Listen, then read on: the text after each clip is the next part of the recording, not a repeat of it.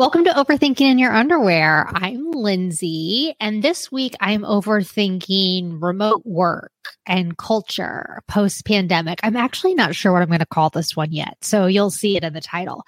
So what I've learned since recording in the last few months is that when I decide to record and when I have on makeup and have actually taken a shower, often do not line up. Never the two shall meet. So welcome to this. This is fine.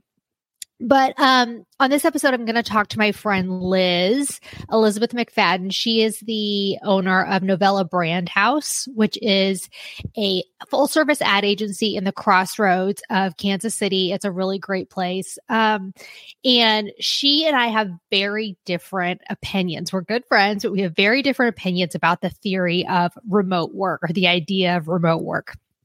As me, someone who is a copywriter, a lifelong copywriter in advertising for like 20 years, I've always said, even before like the concept of remote work came up, which was just 3 years ago, right, guys? Even before it came up, I was always like, why can't we work from home? Why can't we work from a coffee shop? Like, I just need to knock some stuff out this morning and come in at 11 because my job, which was writing copy for advertisements, whether it's a TV commercial or digital banners or websites, like I just need to lock in and focus, right? And a lot of times the office culture that we all know, whether you're an accountant or you're in advertising or people are buzzing by, people are grabbing you for a quick meeting, you know, you feel the pressure to chat around the water cooler. It's not conducive to like really narrowing down and writing a whole thing of website copy. It's not conducive to, you know, kind of researching some stuff and then writing copy. It just like, it did not work for me in my job. And I've heard other creative people that, you know, work in advertising say the same thing. Like, I get so much more done at home. So when the pandemic came and we all went home, I was just like, eureka, like this is how advertising people were meant to work. This is like how we were meant to be more productive. This is how it was supposed to be done. And I was so happy that owners could see this. I was so happy that people were starting to say like, oh my gosh, like, we get it. Like, we're going to let people start to like actually work how they should be. How's more productive? How's better for their mental health? How's actually better for their work productivity? So no one's more like vocal about how remote work is better for us creatively, emotionally, better for their well-being than me, right? So my friend Liz, who is a business owner, has very different goals, and I completely understand those goals. I understand if you're a business owner, you need to train a younger generation. And how do you train a younger generation if they're not sitting next to their senior counterparts kind of drafting off of them? She's trying to build a culture. How do you build a culture off of Zoom? That's very hard to do. I think people can be more, and I've seen people be more antagonistic off of Zoom. That's the benefit of what is changing is there's a lot of options. And there was only one way to office when I graduated. One way to office. And if you didn't office that way, if it felt smothering to your soul like it did me, you just felt trapped and you felt so confused about why you didn't want to work in this environment. A point I make in a previous blog that I will link in the written version is that going into the office is good for extroverts. It's not good for every personality because your social battery and your productivity battery run on the same charge.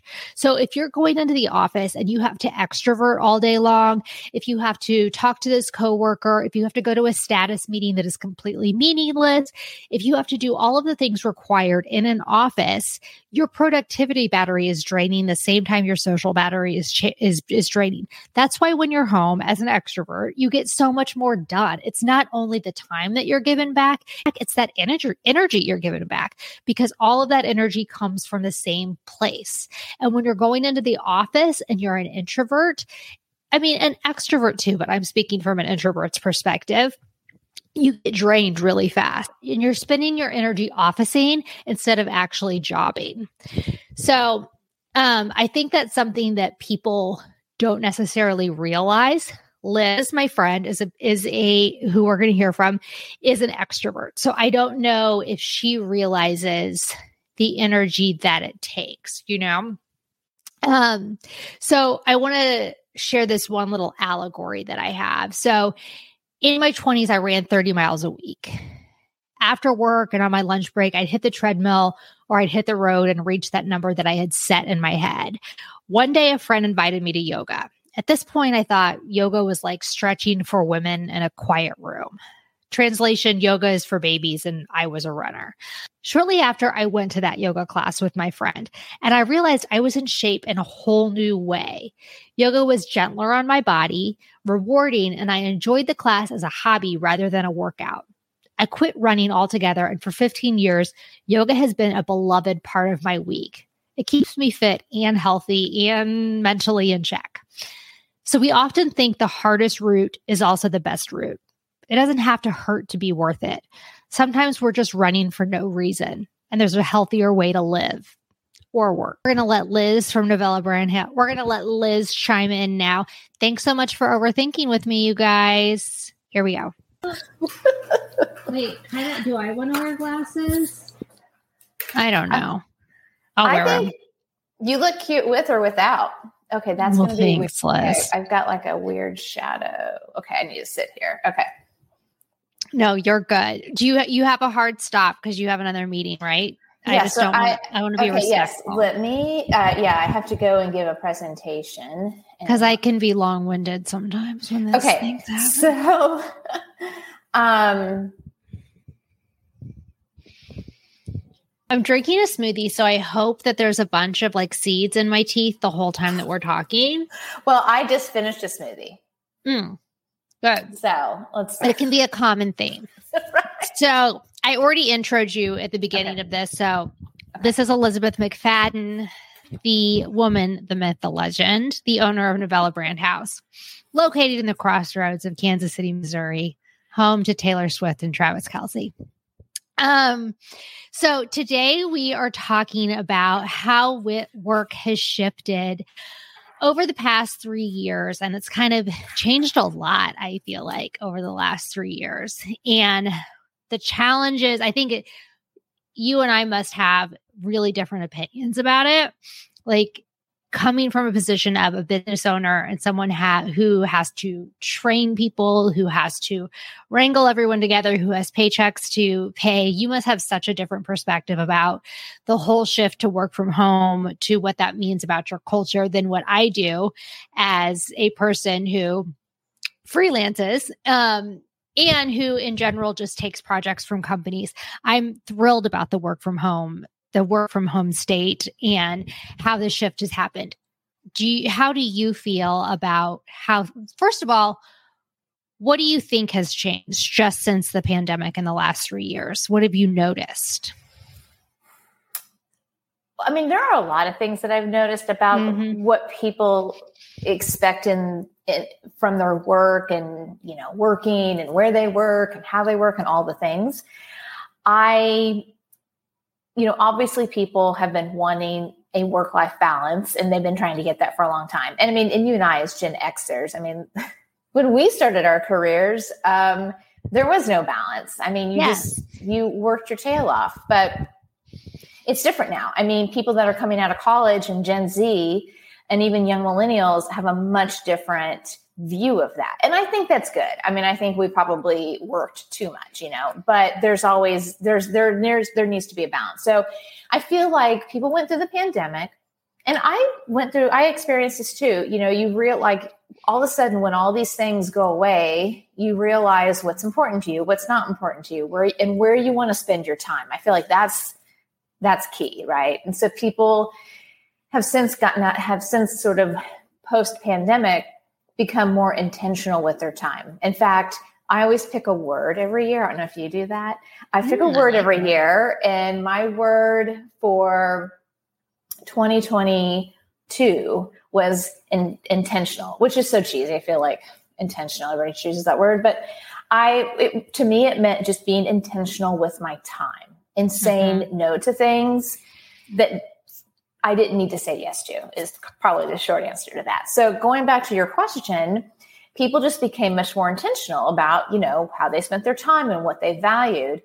And that bled over into work, which I don't think is a bad thing. You know, if you are doing a job that you don't like, you don't get any joy from it. And maybe you don't get joy from your job, but there's a reason you're doing it. Okay. Again, you're being intentional about that. That's one thing. But if you're in a job or working with people that doesn't bring you joy, then why are you still doing it? And I think people really sort of looked at that. But at the end of the day, you know, it's a job. Okay. As my mother says, there's a reason they call it work. You know, it is a job. So typically, you know, whether you're a freelancer, whether you are a salaried employee, an hourly employee, whatever, you know, if you're being paid to do something there, you know, there's a certain thing that's required. It's like, okay, you do this and I pay you for that. Right. And when you are an employee, not only is it, you know, you do X and I pay you Y, but there's also other things that go along with that, the other expectations. You know, you're expected to show up, you're expected to do, you know, maybe to be part of the culture or whatever. And all of a sudden after the pandemic, you know, employees and people in general just started saying, well, I know that you say that and that is a part of the job, but, you know, here's what works for me. Yeah. And so it became very employee focused. And I don't want to come off, and I'm not meaning to come off as like somebody that, you know, is not, that it's all like company driven or boss driven. It's not, but there's again a balance. And a job, somebody is paying you to do something, you know? So if you like, there's that expectation there. And I think it just got where it was hard for companies to really ask lot of their to do anything. Yes. I'm going to tell you my favorite quote about work. It's from Mad Men. And I feel like maybe I've told you this before. Peggy is really upset that Don Draper is not respecting her he's not thanking her enough. He's not like just going above and beyond to thank her or whatever. And she's there working like really late at night and he's there working really late at night. And she walks in just ready to give it to him. And she's in a huff and she says something about like, but you never say thank you. And he says, that's what the paycheck is for. And I laughed my ass off because I felt like Peggy so many times. But then when Don said that, I was like, that's what the paycheck is for. I mean, you don't have to say thank you. I mean, this is a business. This is an exchange of goods, you know? Yes. Exchange of goods is perfect. And oh my God, I love Mad Men. Love that show. I even kind of miss it, but I remember that scene. Mm-hmm. And yes, I mean, here's the thing. You should always say thank you. Sure. But if you don't, or you forget, or you're too busy, whatever, at the end of the day, the paycheck, at the end of the day, that's what the paycheck is for. That's the thank you. Yeah. And going back to what you were saying is like people through the pandemic, I think they became more intentional about their time and all of this. But I think also people also just realized that, wait, we can work like this, because I think I went through my career going like, you know, kind of, I don't even know, like, people really never let you work from home. I'm a copywriter advertising. Elizabeth obviously owns, an advertising agency. So we're talking about advertising here. And people kind of would maybe say, oh, I guess you could work from home in the morning, but it was like be in by 10 o'clock. It really just never a thing. So I think when the pandemic came and it was like, we can do this, you guys. Like, we actually don't need to be face to face. Everything can be done on our computers. We're Zooming here, we're Zooming there.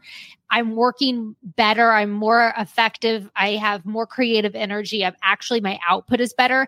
I think there was also this realization of, oh my God, you guys, we've been duped. Like, we've been duped by the 9-to-5 system. Like, this can be done from my couch with my dog. This can be done from a coffee shop, then going for a walk. Like, the cubicle isn't the only way to do it. And I think people realized that too. And then to tell everyone, well, you have to come back into the office and do it this way. It's like, but we already know the secret's already out. That's true. Do you think that? I mean, that is true to a certain degree, but I also think there's a reason why it wasn't done like that until we absolutely had to, for the sake of health, right? Like health and safety and community. So talk a little bit about that. Why do you think the way to be that, what is so beneficial about being in the office? And I know that there are reasons. I could give you some of my own, but what do you think are all those benefits for being in the office? So, yes. Are there some jobs out there that, you might work as part of a team or something, but you're really pretty siloed, and you could do it, and it is done from anywhere, and it doesn't really matter. And you're like a cog in a wheel. But at least for us here, and I think for probably most companies, there is a team aspect, and people depend on each other, and people need to work together, and people need to collaborate. And so, and we that's where we fall. So obviously, when COVID happened, everything shut down, and we went home for, it was like 8 or 10 weeks, something like that, because literally the city was shut down. We could not come into the office. And as soon as they opened it back up, I asked the team, I said, do you guys feel comfortable going back in? What would that look like? And they were like, yes, we want to go back in. But this was like very beginning of like going back. So, there was no vaccine yet or anything like that. So we had to be really careful. So basically we came back and we were in the office 3 days a week. And we've actually since kept that. So now we have we have a structured hybrid system or schedule.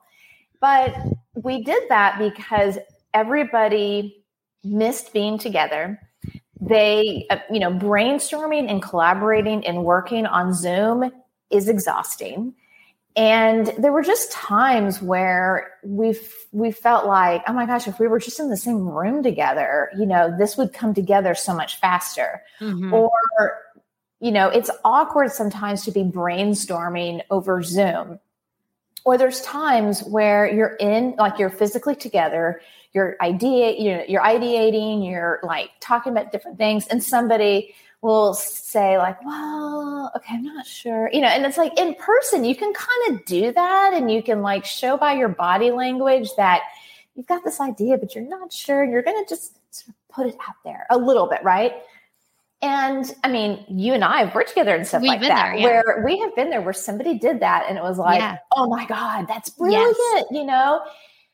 That's not going to happen on Zoom. Mm-hmm. They'll put it in the chat, or, they might say something, but it's just different when you feel safe with each other and you feel comfortable with your team and trust. I'm going to come back to that in a second. Trust. When you trust people and you're in the same room together, you can be vulnerable. Mm-hmm. And it's harder to do that on Zoom. People can hide or whatever. So, for us, that was really important. And then as time went on, we realized that, doing a structured hybrid schedule was kind of the best of both worlds. Like to your point, it gave people the flexibility to 2 days a week, work from where they wanted to, work kind of more the schedule they wanted, or like work, take a walk, work, sit with your dog, whatever that looked like. Right. For you, and just to have more quiet time to work. But the days that we're here are much more collaborative. We're working together. And a lot of times ideas and things just come up because we're just kind of talking and something happens. But the thing that I think a big thing about culture, kind of getting back a little bit to like culture and remote work and all that. So a really important aspect to culture or a team or a company, people working together, is trust. And when I first kind of heard about this idea or thought about it, I thought, well, what does that mean in the workplace? And basically everything kind of, builds from that. If you trust your team and the people that you work with, then you know that you can depend on them. You know that you can be vulnerable with them. You know that there might be a conflict, but we're going to work it out, or we're going to, whatever. You just trust your team and you trust the people that you work with. And that makes you feel more secure. And it's like, it's a good place. You know, we want to be in a place and with people that we trust. The number one thing that kills creativity is anxiety. Mm-hmm. Have you heard of, I wrote this down, Dr. Martha Beck? I don't think so. Okay. She is an author. I actually heard her speak at a conference this week, and she was talking about that. And she's like, it is scientifically proven that anxiety kills creativity. Mm-hmm. And I will tell you, I have seen that. And so again, going back to, I think it's when you're remotely working, I'm not saying that you can't trust your team or your people that you work with, but there can be kind of a lot of mistrust that starts to breed, right? And you also just don't establish relationships with people like you do when you're in person. And so again, you know, if you trust people, then you tend to have less anxiety and, you know, kind of all those things that I mentioned. And in our world, we have to be creative. So, you know, the less anxiety, the better. And I think that just goes back to creating a culture post-pandemic, you know, or in remote work. I think most companies these days have some element of remote work, whether it's 1 day a week or, you know, 3 days a week or whatever. And so companies have to learn the balance between, you know, what does that look like? Giving people sort of that freedom to work that way if they want to, but also creating structure so that a good culture can be created. Yeah. Okay. I'm probably going to always be like pushing back on your points because I think we're on other sides of this subject, but I love you and respect you. So I will say, like, I've had numerous positions like this where I had trouble being creative because the anxiety I was under in the office, like I was under so much pressure and I couldn't get a minute between meetings and everyone coming by my desk. And I didn't have a minute to think. And sometimes I'd get into the office really early just to try to get an hour to work. And I literally was just kind of like, when am I supposed to do the work? Because I have a meeting and then we're going to see the client. And it was not manageable or doable from that perspective. And now working from home, and obviously I'm a freelancer, but even having pretty consistent projects, it's like you have so much more time when you take out a commute, when you take out getting ready, when you take out all of the kind of office politics and whatnot. Like there's so much more time to be creative, which lowers my anxiety. Is my counterpoint to that. And I do want to ask you a little bit about office culture in a minute. I feel like there was something else I was going to say when you were talking. Oh, but the thing that I really sympathize with young people and with you is I came out of college knowing literally less than nothing. I worked at an ad agency right away, but at BBDO actually, but I was like making copies and answering phones and I couldn't even answer the phone. I didn't even know how to work the phone. There was too many buttons. I was like, I can't even do this. Oh, you know, my first day at Valentine Radford, I broke the fax machine. Oh, fax machines are the worst. So it happened. I mean, you do. Yes. You come out of college not really knowing how to work in an office or nothing. You know, like, this isn't even the job I want. I want to move up, but I can't even do this job. I was so like demoralized when I finally did get a, you know, junior copywriting position. I was scared to death to speak in the room. You know, I had such imposter syndrome, had such low self-esteem about it all. And it took me, you know, years of sitting next to a creative director or an older creative and really just like learning the ropes. So I have so much sympathy for people coming out of college and being like, well, how do you learn in a remote environment? Because so much of that is just osmosis of sitting next to someone smarter than you. And you who's trying to figure out how do you train young people? You know, you're hiring new people, you're hiring young people. You can't just let them sit at home and be like, you know how to do this job, right? Because of course they don't. Right. Well, and to your earlier point, what I think is awesome now is that people have choices. So if you want something that is 100% remote and you think that's going to serve you best, there are jobs out there. Mm-hmm.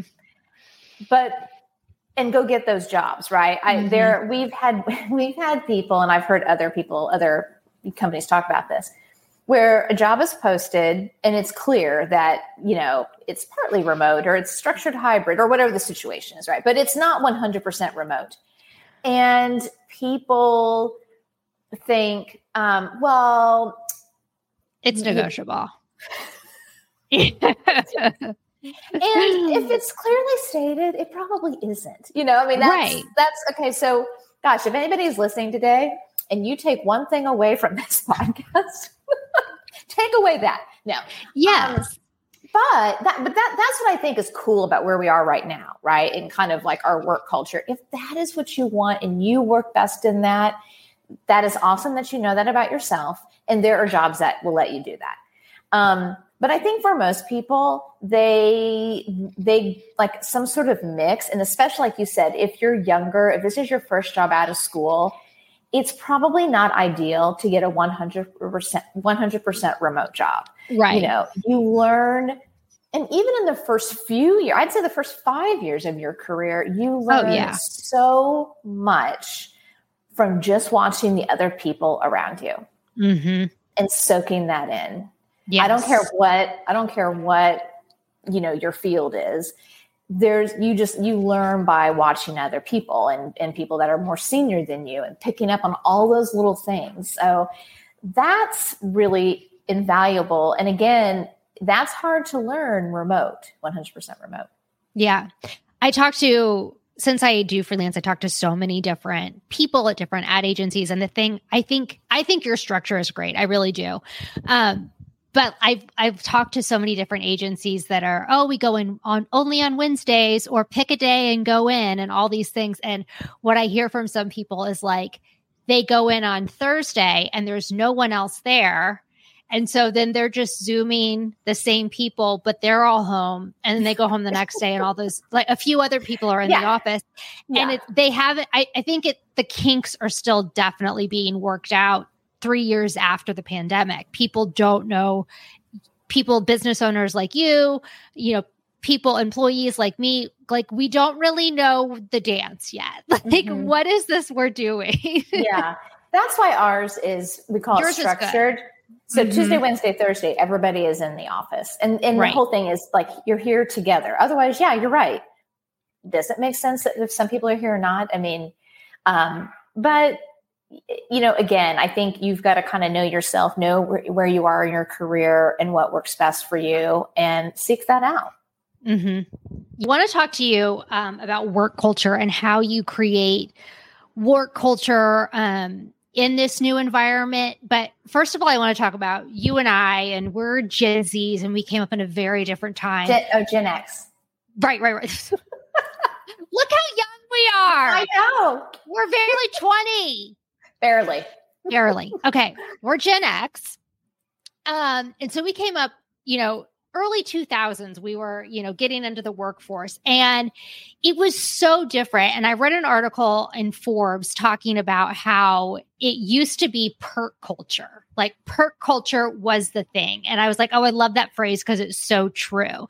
Like, hiring relied heavily on perk culture, like having a hangout culture, which was sort of like the Google model. We're going to have this cool campus. There's bars, there's yoga classes. You never want to go home. There's like not a line between working and home life and other places, especially ad agencies, because, we all want to be Google, we all want to be tech, tried to replicate that. They wanted to be like work is a cool place kind of vibe. And definitely in my 20s and 30s, that's what it was. There was a pool table, there was a foosball table, there was bar, there was beer on tap, there was, the beer cart going around. They definitely wanted to erase that line and they were pretty successful at it. Like you were saying earlier, we worked a lot because they were trying to do that whole culture of perk culture, hangout culture. You are just hanging out with your friends at work and loving every second of it. And I think Gen Z came out and they've come up and they're like, are you guys crazy? Work is work. Life is life. Life is me over here taking an Instagram shot of me at the top of, you know, a mountain hiking. And then that is work where I get my paychecks. They're two very different things. And I don't know why you guys ever confused it. Like, don't you feel like it just all of a sudden we were like, okay, that's not what we're doing anymore. Sorry that we offered you a beer on tap. Like, I feel like it changed a lot. Yes. So, and there are still those things, but they're there for different reasons. Yeah. Right. But yeah, I mean, but I also remember, and again, maybe we're a little, you and I both came up in ad agencies, which is a very different kind of a world. Okay. It's not corporate, even though it might be corporate, but it's not corporate because, you know, we're too cool for that, or they're trying to hide it for sure. Yes. Ad agencies are, you know, they're this like creative, we have fun and we do, you know, mm-hmm. But there was this whole, like, you went to work and you like hung out together at work, and you went to lunch together, and you hung out after work, and you worked late together. And I mean, there was this whole social thing, and you're right. At some point that changed, and then it changed, you know, how long people wanted to spend at work, right? It was like, there's my work life and then there's my home life, or my, you know, things they do, you know, in my spare time. And again, it goes back to the millennials. They were like, you know, F that, what the Gen Xers and the boomers have been doing, you know, like, we want a serious work-life balance, you know? Mm-hmm. And so good for them, you know, good on them, because I do think we needed things to kind of swing the other way. So, but what I see now companies doing is, you know, there are still some of those things there. And I do think there probably are some places that they expect a lot. So they're going to like give you these perks, and you know what, it's a trade-off. And if that's okay with you, that's great. If not, then you probably need to work someplace else. But I think most companies use those perks now as a way to create like a social, you know, almost like a social scene at work. So right. Do you see what I'm saying? It's different. Sure. There's a different goal there in mind. You know, again, you want people to be friends. You're less likely to leave a company of your friends. Right? Don't you, is that what you're thinking? I think so, but I also think you don't want to let your friends down. Mm-hmm. So you're more likely to do a good job, you know, to be accountable, to again, trust each other, right? I mean, if it's my work friends, I don't want to let them down. You know, I want to do my part so that they can do their part, so we can make our deadline or finish this project, or whatever the case may be. Yes. And so, like, some of the things that we have done, and this is what I find as a boss, as a business owner, that we have to be even more intentional about around our culture coming out of the pandemic, because we're not here in this office 40 hours a week together. The time that we are together has to be, one, it has to be productive. You know, people have to feel like they can get their work done, but it also has to be a time when we're together that we're kind of building relationships in person. Mm-hmm. And yes, you can build relationships virtually, but it's a different kind of time spent together. And so, like, for instance, we do a happy hour on Thursday here at the Brand House from 4 to 5 every other Thursday. And we just, like, you know, we just sit on the couches, we just hang out, but it's just a chance for us to honestly get to know each other more and to talk. Right. And like, things come up in those happy hours, because we really try not to talk about work. I mean, we might kind of veer that way, but then we get more back into, like, you know, just like personal things or whatever. And I love it. You know, I think we get to know each other just as people. We just like kind of further our, you know, like, friend relationships. And so, you know, it just makes you understand people more. And again, just have a more clear relationship. So, you know, and then people also want to come to a place that feels good to work in. So I think some of those perks before that were around, like, we're cool, we have this cool office, or work in a cool place. Yeah. It might kind of still be that, but now it's more focused on, you know, making a really good and inviting environment for people. So for here, for instance, you know, we have it's just a cool space. And tons of natural light. Like, that honestly is like the number one thing on my list is natural light, because that feels good. Your space is like cool, is way cooler than my apartment. I think I'd rather sit at your space than my apartment. Well, you know, it's just, again, like, create an environment that people want to come to, that it feels good to work in. Yes. Okay. Not just because it's cool, but it feels good. You know, there's something really warm and inviting about it. And, you know, though I think that's been the switch in, like, these perks, you know, that companies have. It's for different reasons now, but I feel like better reasons and reasons that really, you know, kind of mean something to people. Yeah. I mean, this is an overused word, but like more authentic, genuine reasons. Absolutely. Rather, you know? Yeah, I agree. Ideally for you. Okay. Two-part question. Ideally for you as Elizabeth, what's an ideal work situation for you? Is it coming in every day? And then Elizabeth, the business owner, what's an ideal situation? So definitely not coming in every day. I think back to pre-pandemic and I think that was hard. And again, I mean, my kids are older now, but I mean, they're teenagers, but when they were little, I was constantly running, you know, running here, running there. Like, if somebody got sick, I'd have to go pick them up, or like run into the doctor, like all those kinds of things, like life things. There would be days where, I mean, it would be just a lot to try to manage and be at the office and, you know, whatever.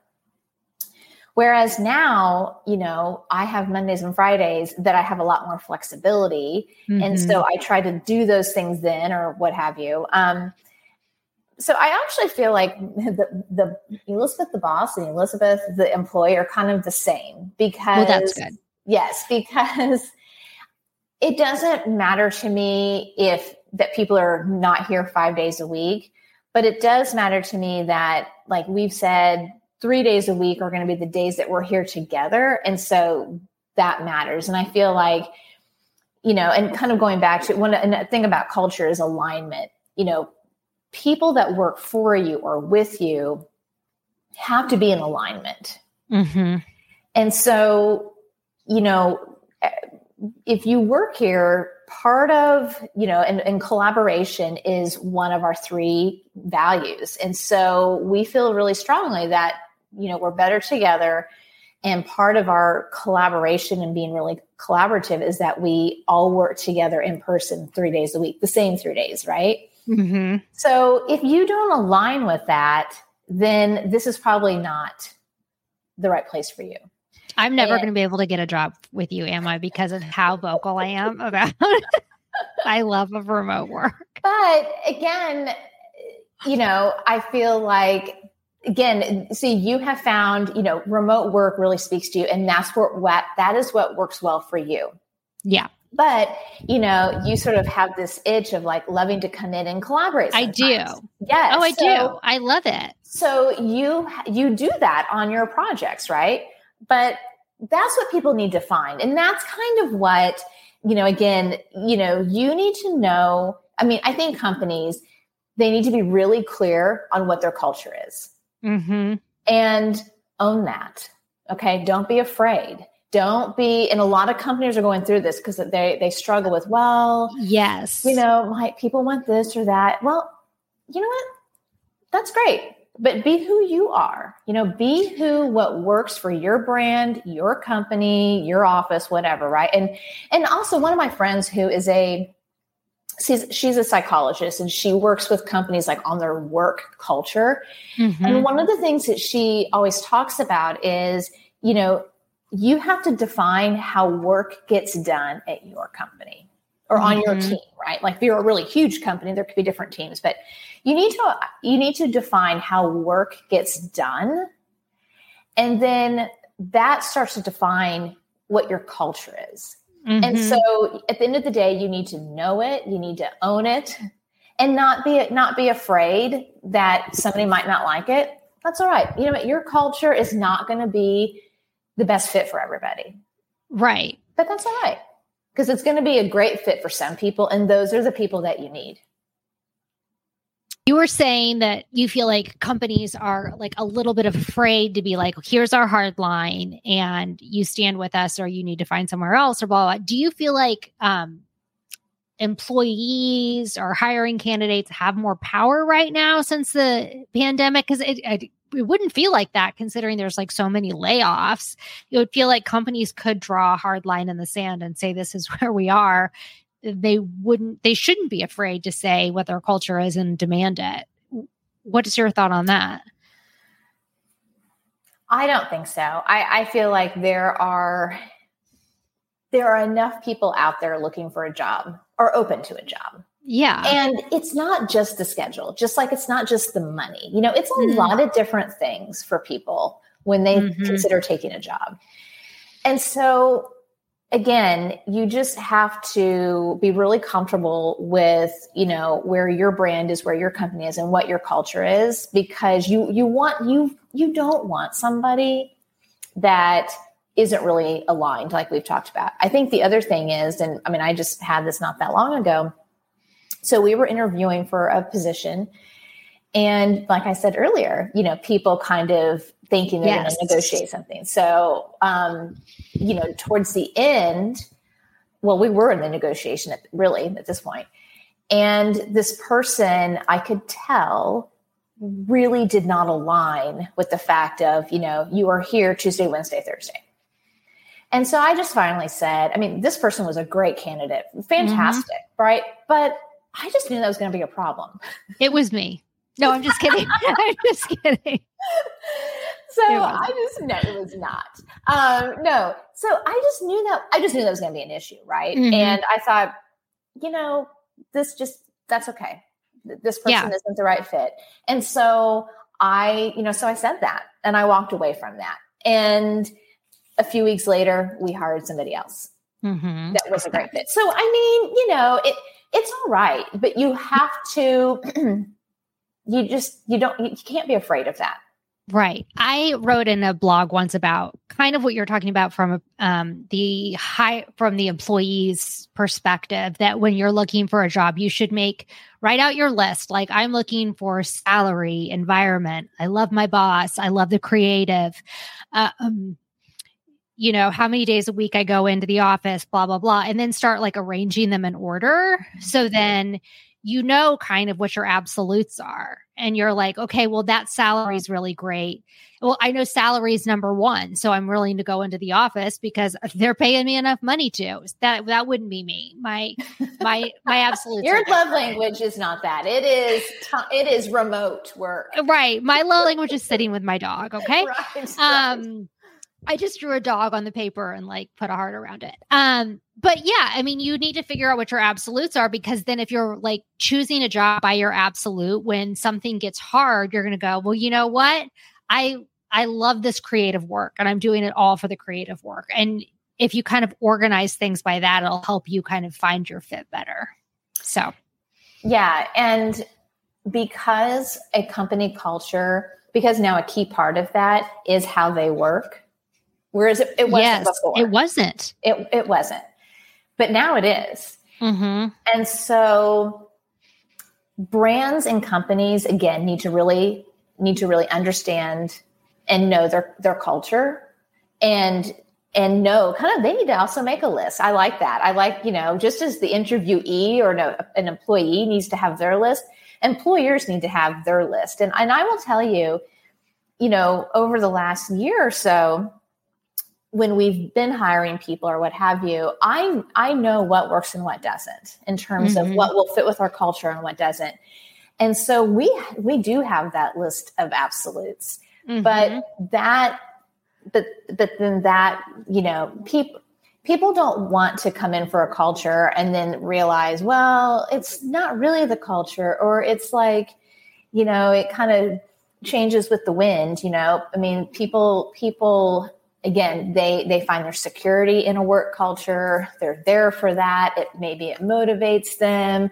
You know, they get something out of that. And so just like a brand, you have to stand behind your brand. You really have to stand behind your culture. And so that's why you hear so many different, business coaches or business, consultants or what have you, talking about how important it is to, not only create a culture, but manage that culture. And you can't just like, okay, here's what our culture is and sort of set it and forget it.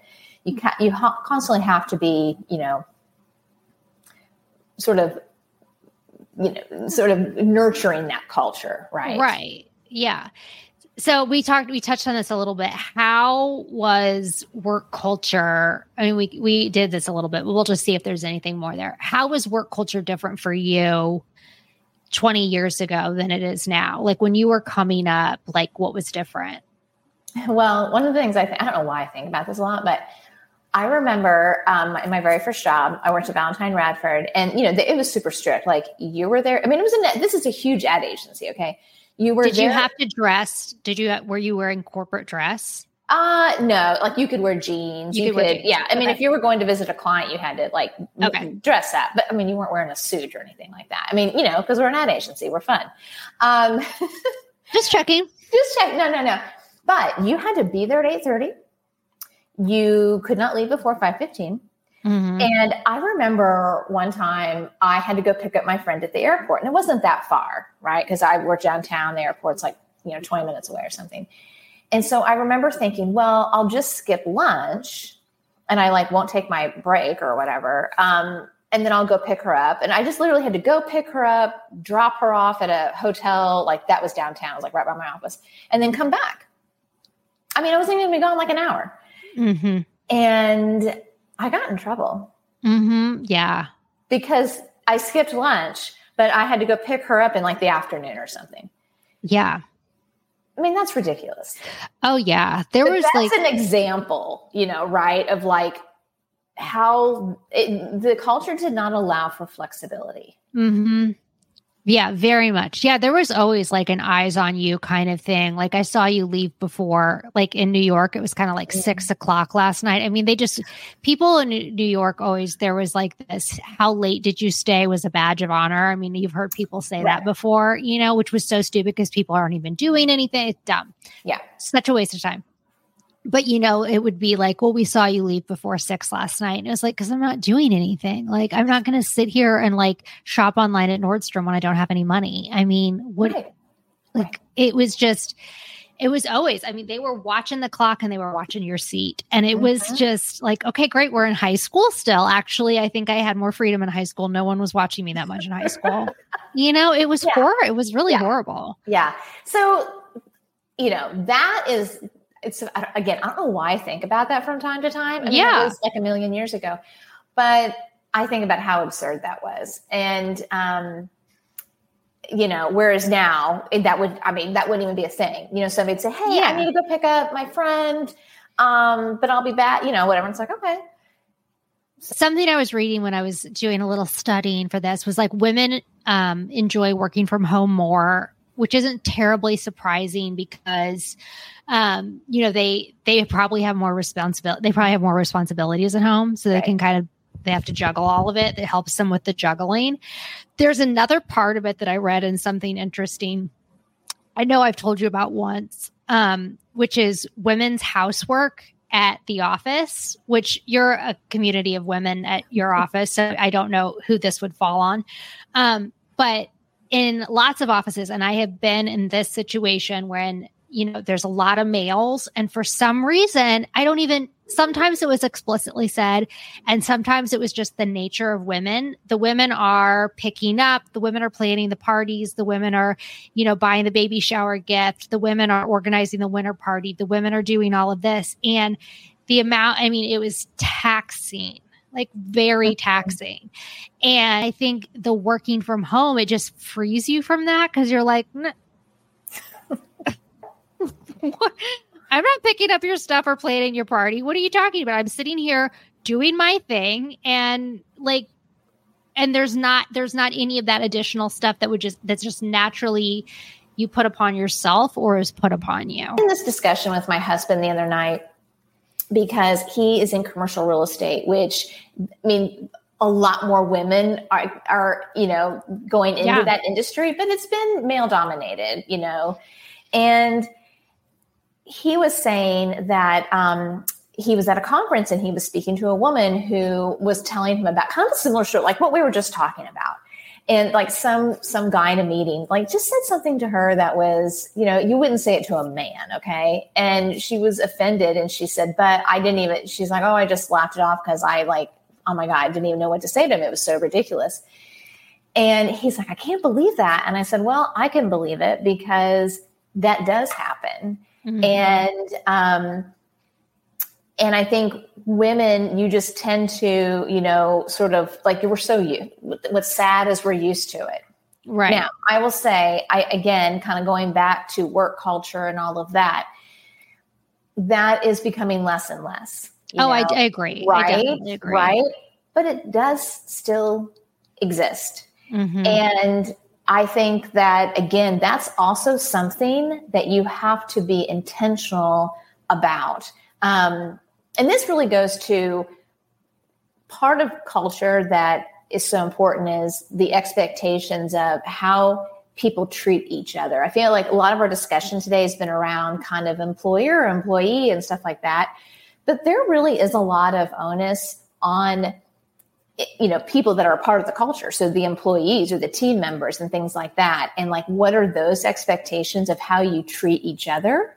Mm-hmm. And again, maybe it's coming out of the pandemic and people are just, you know, they're not taking as much BS, you know, or again, they're being more intentional about things, or they're just more work-life balance. Like I do think we've all kind of moved to a better place in a lot of ways, but that also means that we expect a lot more from each other, you know, mm-hmm. and how we, yes. Let me talk about four things that I think are really important. Okay, great. Okay.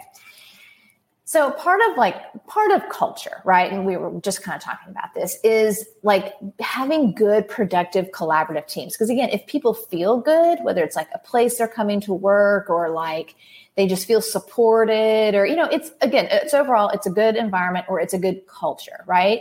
Then you can just be more effective and you can be more collaborative and all of that. But there's four really key things. You know, it's clarity and kind of, we talked about this a minute ago. Brands and companies need to really say, you know, this is what our culture is. This is who we are. You know, we're not going to apologize for it. This is who we are. So if you're one of us, come be with us. But you have to be really clear about that, right? The second thing is alignment. So looking for people that when you're really clear on what your culture is, then you know, people, then you give people a chance to align with you. And that's what you want. You want people that are like, oh my God, I am all in on this culture, right? Yeah. And if anything, what we've decided is coming out of the pandemic, there's a lot more things that go into culture that matter to people, like a work culture, right? The third thing is accountability. You know, people need to be accountable, not only to their boss or whatever, but to each other. And I think that goes with not only the work, but just, again, how people are treated in that and the mutual respect and the trust between teammates. And then the final thing is mindset. And, you know, it kind of is all those things together, but this is really where your values come into play. So, you know, being branding nerds that we are, we talk a lot about values and because that's a big part of a company's brand.